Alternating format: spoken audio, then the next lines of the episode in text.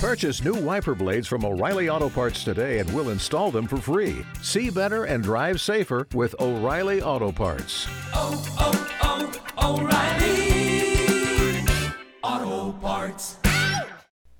Hello and good evening, and thank you for joining me. Um, this is evening time, and today is not the 19th.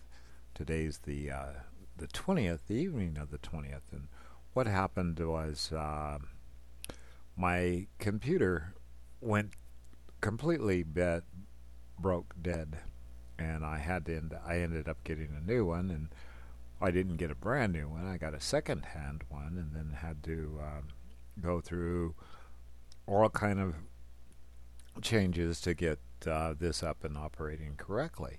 And in the meantime, of course, uh, I failed to do the uh, Friday show, which happened to have been my uh, 64th uh, birthday, which was uh, pretty good. I went and saw the movie uh, Ben Hur, um, and uh, I was quite uh, pleased with the production that of Ben Hur. It wasn't quite the old Ben Hur with Charleston Heston, but it it it was good. Heavenly Father, I just thank you. I thank you, dear Lord, for this time, and I thank you, Lord, for this medium, and I thank you for an opportunity, Heavenly Father, to share words of encouragement and who you are with others. And I just pray that you bless the ears and hearts that hear the words spoken. And for those that do not know you, that they will come to know you in time quickly, I pray, than later. In Jesus' name we thank you. Amen. And I've been reading Know the Words of Jesus in 30 Days, uh, provided by Guidepost uh, and done by Stephen Lang. So, today is up, of course, Who do you people say I am? Eyes begin to open. And the memory verse, The work of God is this to believe in the one he has sent. At the heart of it all today, we look at some of the key Son of God passages in the Gospels, including some of Jesus' I am statements found in John's Gospel as well as the Caesarea Philippi episode and the Transfiguration. In the last chapter, we look closely at some passages in which Jesus revealed himself as the place where heaven and earth met. We continue the same theme today, giving special attention to some of the I am passages in John's Gospel, as well as the closely related instances of the disciple Peter coming to understand that Jesus was Son of God, and then the astonishing episode known as the Transfiguration. The key term for today, Son of God. Jesus tells his followers, I and the Father are one. Here, in essence, he is the meaning of Son of God. Jesus will completely express the will of his Father. He is the true Son because he is fully obedient, although he will open the way for many to become sons of God. He is uniquely related to God, and the validation of that was given at his transfiguration. An eternal diet. Do not work for food that spoils, but for food that endures to eternal life, which the Son of Man will give you. On him God the Father has placed his seal of approval. Then they asked him, What must we do to do the works God requires? Jesus answered, The work of God is this, to believe in the one he has sent. So they asked him, What miraculous signs, then, will you give that we may see it and believe you? What will you do? And that's John chapter 6, verse 27, verse 30. I am the bread of life. He who comes to me will never go hungry, and he who believes in me will never be thirsty. I am the living bread that came down from heaven. If anyone eats of this bread, he will live forever. This bread is my flesh, which I will give for the life of the world. And that's John chapter 6, verse 35 through 51. This is a follow-up of the miraculous feeding of the 5,000. The people had wanted to make him king after his great miracle, but far greater than that, the loaves and fishes is the food that endures forever. Jesus tells them to believe. Then they ask for another miraculous sign. This is a difficulty with miracles.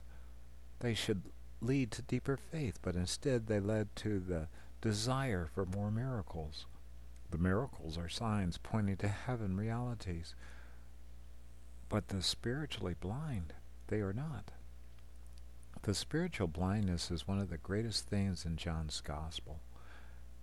In John chapter 6, verse 41, the Jews grumble about Jesus' words just as their ancestors grumbled about the manna in the wilderness. And that's Exodus chapter 16, verse 2.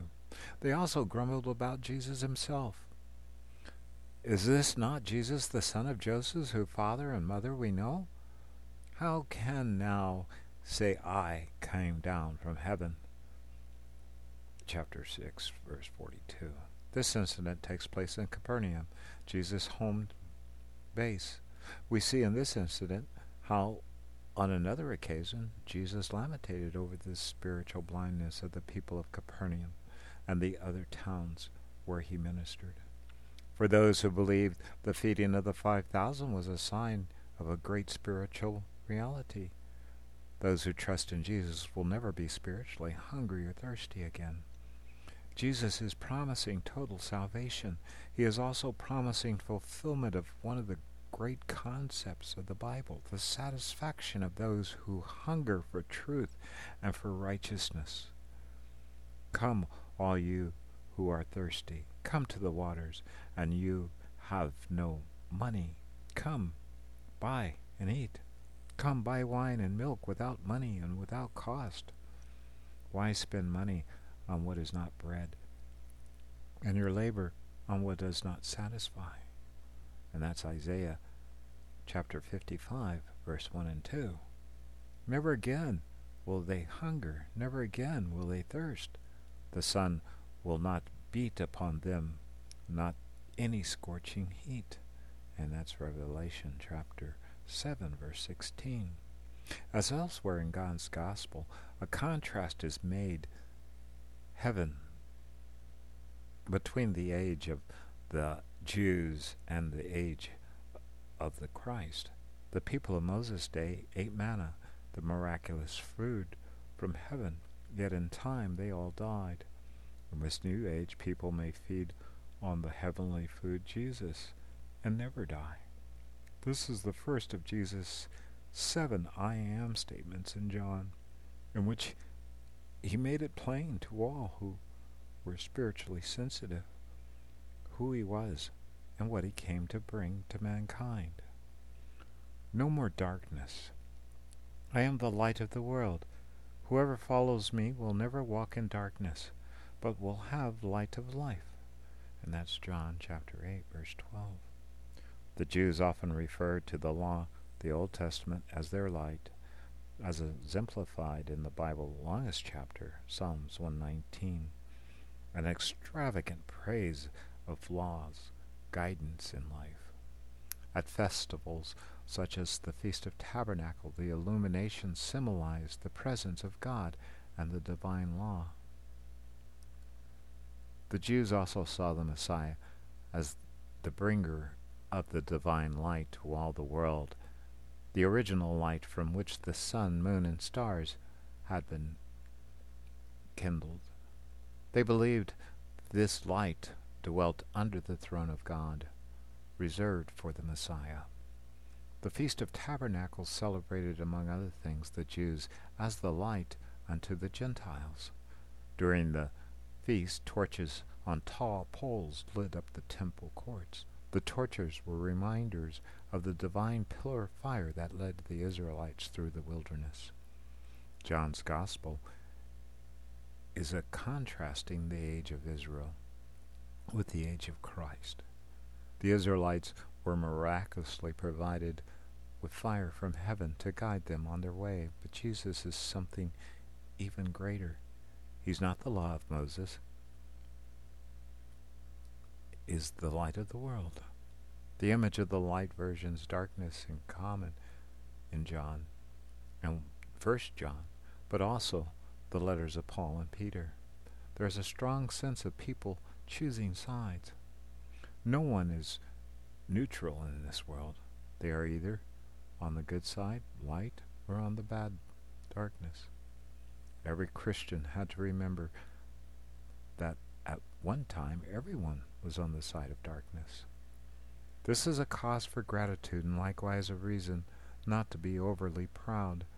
The night is nearly over the day, is almost here. So let us put aside the deeds of darkness and put on the armor of light. And that's Romans chapter 13, verse 12. Do not be yoked together with unbelievers. For what do the righteousness of the wickedness have in common? Or what fellowship can light have with darkness? And that's Second Corinthians, verse 6, chapter 14. Or chapter 14. Chapter 6, verse 14, excuse me. You were once darkness, but now you are light in the Lord. Live as children of light. And that's Ephesians chapter 5, verse 8. Sheep may safely graze. I am the good shepherd. The good shepherd lays down his life for sheep. And that's John chapter 10, verse 11.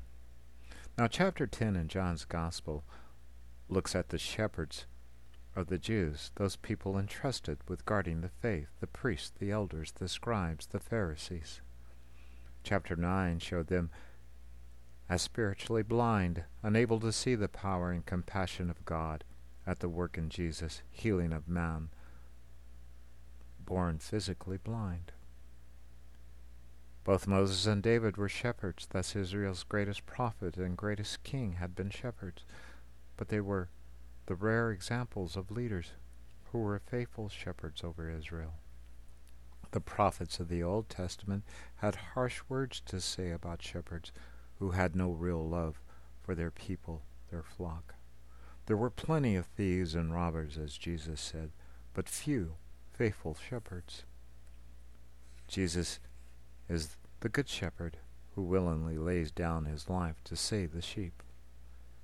He is not a mere hired man who only works for the pay and has no real interest in the protecting of the sheep, such as the priest and the Pharisees, looking out for their own interest and caring nothing for their spiritual welfare of their fellow Jews. Did you know the Pope flies on a plane known as Shepherd 1 because the Pope is the shepherd of the Roman Catholic Church worldwide. A bishop at times carries a uh, ceremonial staff known as a kazar, and it is based on the shape of a shepherd's staff. The word pastor is Latin for shepherd, related to the word pasture. Jesus is also the gate into the pasture, eternal life, which is not just in the future, but which begins now. Jesus, as the Good Shepherd, was the fulfillment of several Old Testament prophecies, which saw the Messiah as a Good Shepherd. I will place over them one shepherd, my servant David, and he will tend them, he will tend them, and be their shepherd. And that's Ezekiel chapter 34, verse 23. He tends his flocks like a shepherd. He gathers the lambs in his arms and carries them close to his heart. He gently leads those that have young. And that's Isaiah chapter 40, verse 11. However, the prophets understood that Israel's true shepherd was God himself, an image familiar to us from the opening words of Psalm 23. The Lord is my shepherd, I shall not want. He maketh me lie down in green pasture, he leads me beside quiet waters. As a shepherd looks after his scattered flock, when he is with them, so will I look after my sheep. I will rescue them from the places where they were scattered on a day of clouds and darkness. That's Ezekiel chapter 34, verse 12. Jesus was, of course, both the prophesied Messiah and God Himself walking among mankind. I am the Good Shepherd must have made a deep impression on the New Testament writers, for the images of Jesus as a shepherd occurs many times. Hebrews 13:20 speaks of our Lord Jesus, the great shepherd of the sheep. You were like sheep going astray, but now you have returned to the shepherd, the overseer of your souls. And that's First Peter uh, chapter 2, verse 25. Jesus identifies himself as the Good Shepherd. The word translated good here is not the usual agathos, but kalos, often translated beautiful.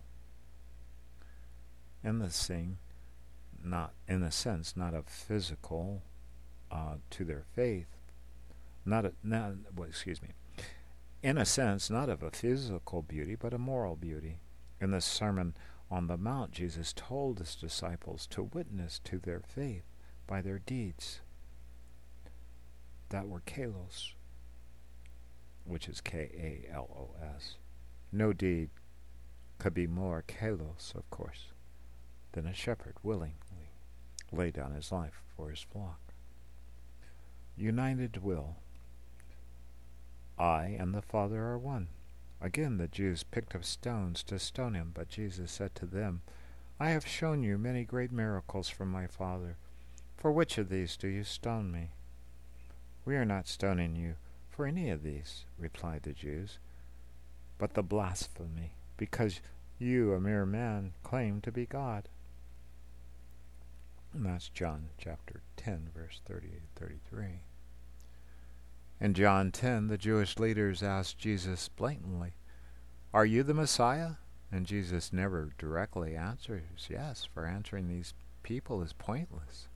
His sheep already know what he is, while those others do not. But Jesus' enemies accuse him of blasphemy for saying that he and the Father are one. To understand this passage, we need to remember that the Jews, unlike most other people in ancient times, believed in one God, and only one. To even hint that there was more than one God, or that God was sharing his divinity with another being, was considered horrible. However, the Hebrew word for God was Elohim, which is technically a plural gods. It was understood as a kind of royal we, in the way that a king would issue his royal decrees by saying, We now command you to. In a sense, the plural name Elohim left open the possibility that there were or was a we in God, that the Jews worshipped only one God, but somehow mysteriously there was a plurality in God. Jesus certainly agreed with his enemies that there was only one God, yet in some mysterious way we cannot begin to comprehend. God was both Father in heaven and Son Jesus on earth. They were one because their wills were in perfect harmony. Here, in essence, is the meaning of the Son of God. Jesus will completely express the will of his Father. He is the true Son because he is fully obedient although he will open the way for many to become sons of God. He is uniquely related to God, and the validation of this was given at his baptism and transfiguration. While Israel called God's firstborn son in the Old Testament proved disobedient, and while Israel's kings called sons in the Psalms were likeness failures. Likewise, failures, Jesus is true Son, the one who carries out the Father's will. A cultural insight here Jesus and Hanukkah. Jesus spoke the words, I am the Father. I and the Father are one. at the feast of the dedication, Hanukkah, the only time this festival is mentioned in the Bible. This feast commemorated some crucial events that occurred between the Old and New Testament. Israel was under the rule of a Seleucid king of Syria, and one of them, the despisable Antiochus the fourth, regarded himself as divine. He detested the Jews and tried to impose pagan practices on them, and the Jews rose in revolt, a dramatic story told in the first and second uh, Maccabees, and the prophet Antiochus had desecrated Jerusalem temple by having pigs sacrificed on the altar. The Jews eventually recaptured the temple, cleansed it, and rededicated to God, hence the name of the feast of dedication. Walk on me. I am the way, and the truth, and the life. No one comes to the Father except through me. And that's John chapter 14, verse 5 and 6. Early in John's Gospel, chapter 4, verse 51, Jesus had described himself as a stairway connecting earth and heaven. Unlike other teachers, Jesus is not a guide to the right path, but is the path itself. The Old Testament refers several times to the law of Moses as the way or the path which people of faith must follow. The New Testament shows that the path is no longer a set of commandments, but is a person, the Son of God.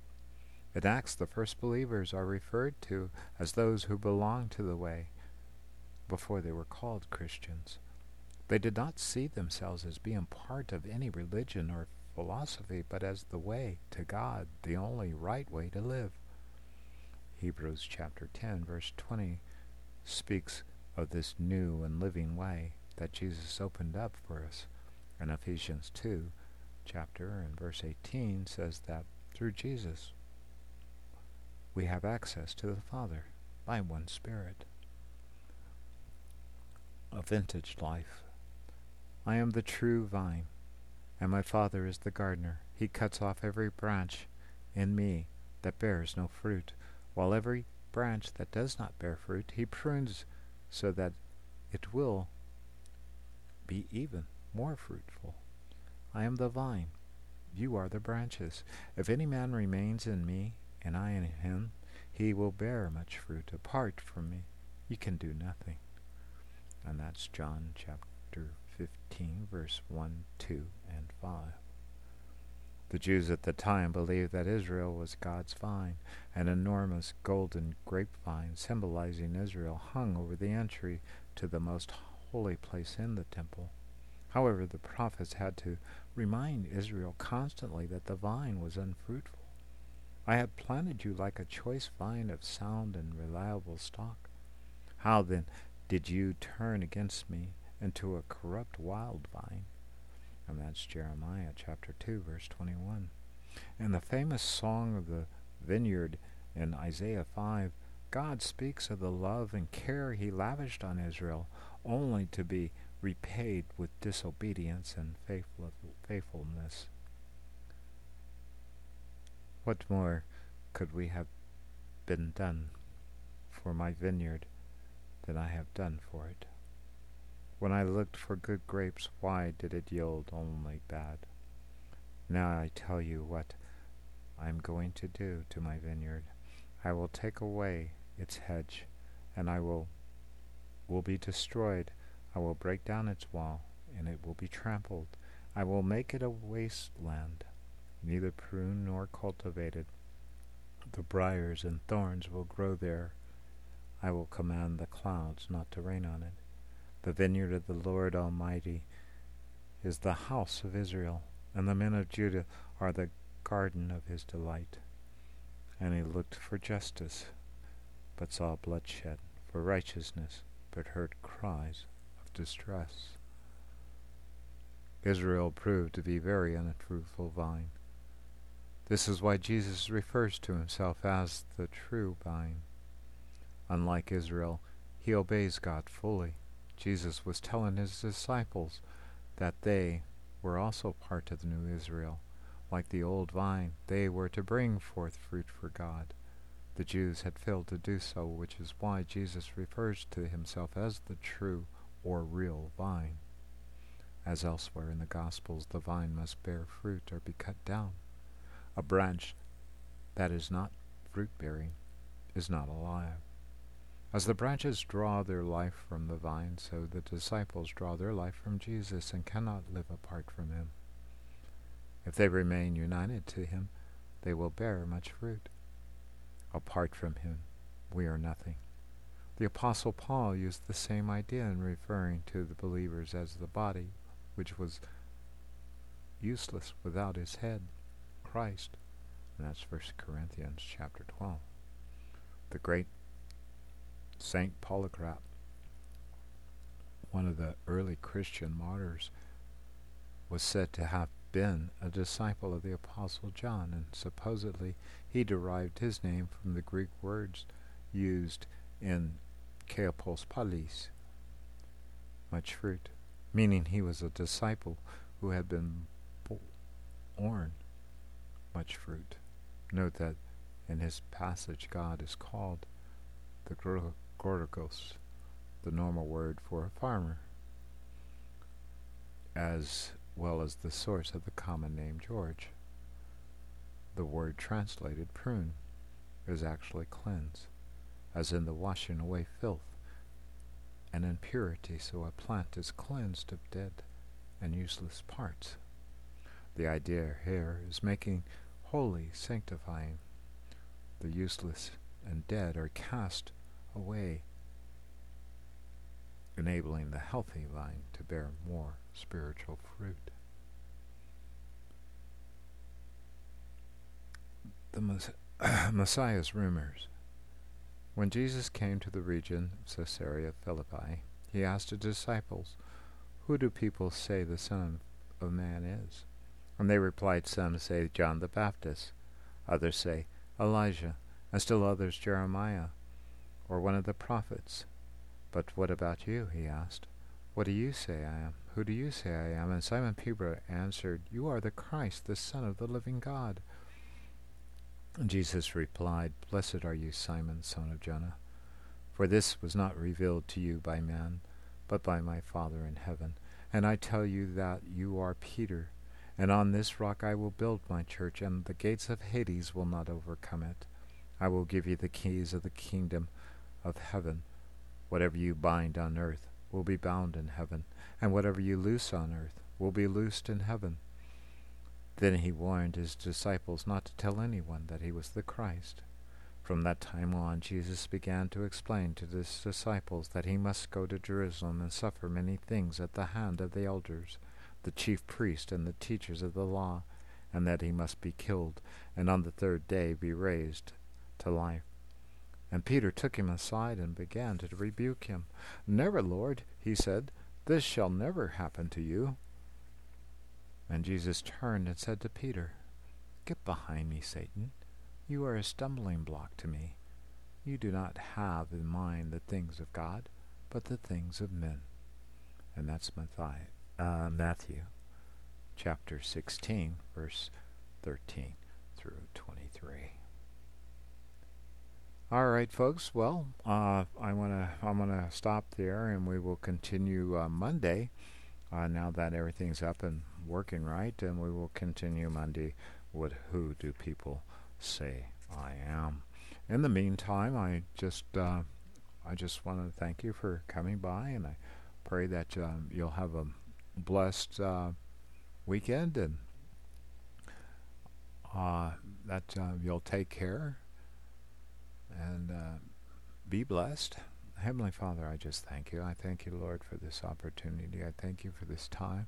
I thank you, Lord, for allowing things to come together so that I may continue to pour words over this medium of your love and knowledge of you so that those that do listen may be either enlightened or intrigued. But you are so gracious and so good.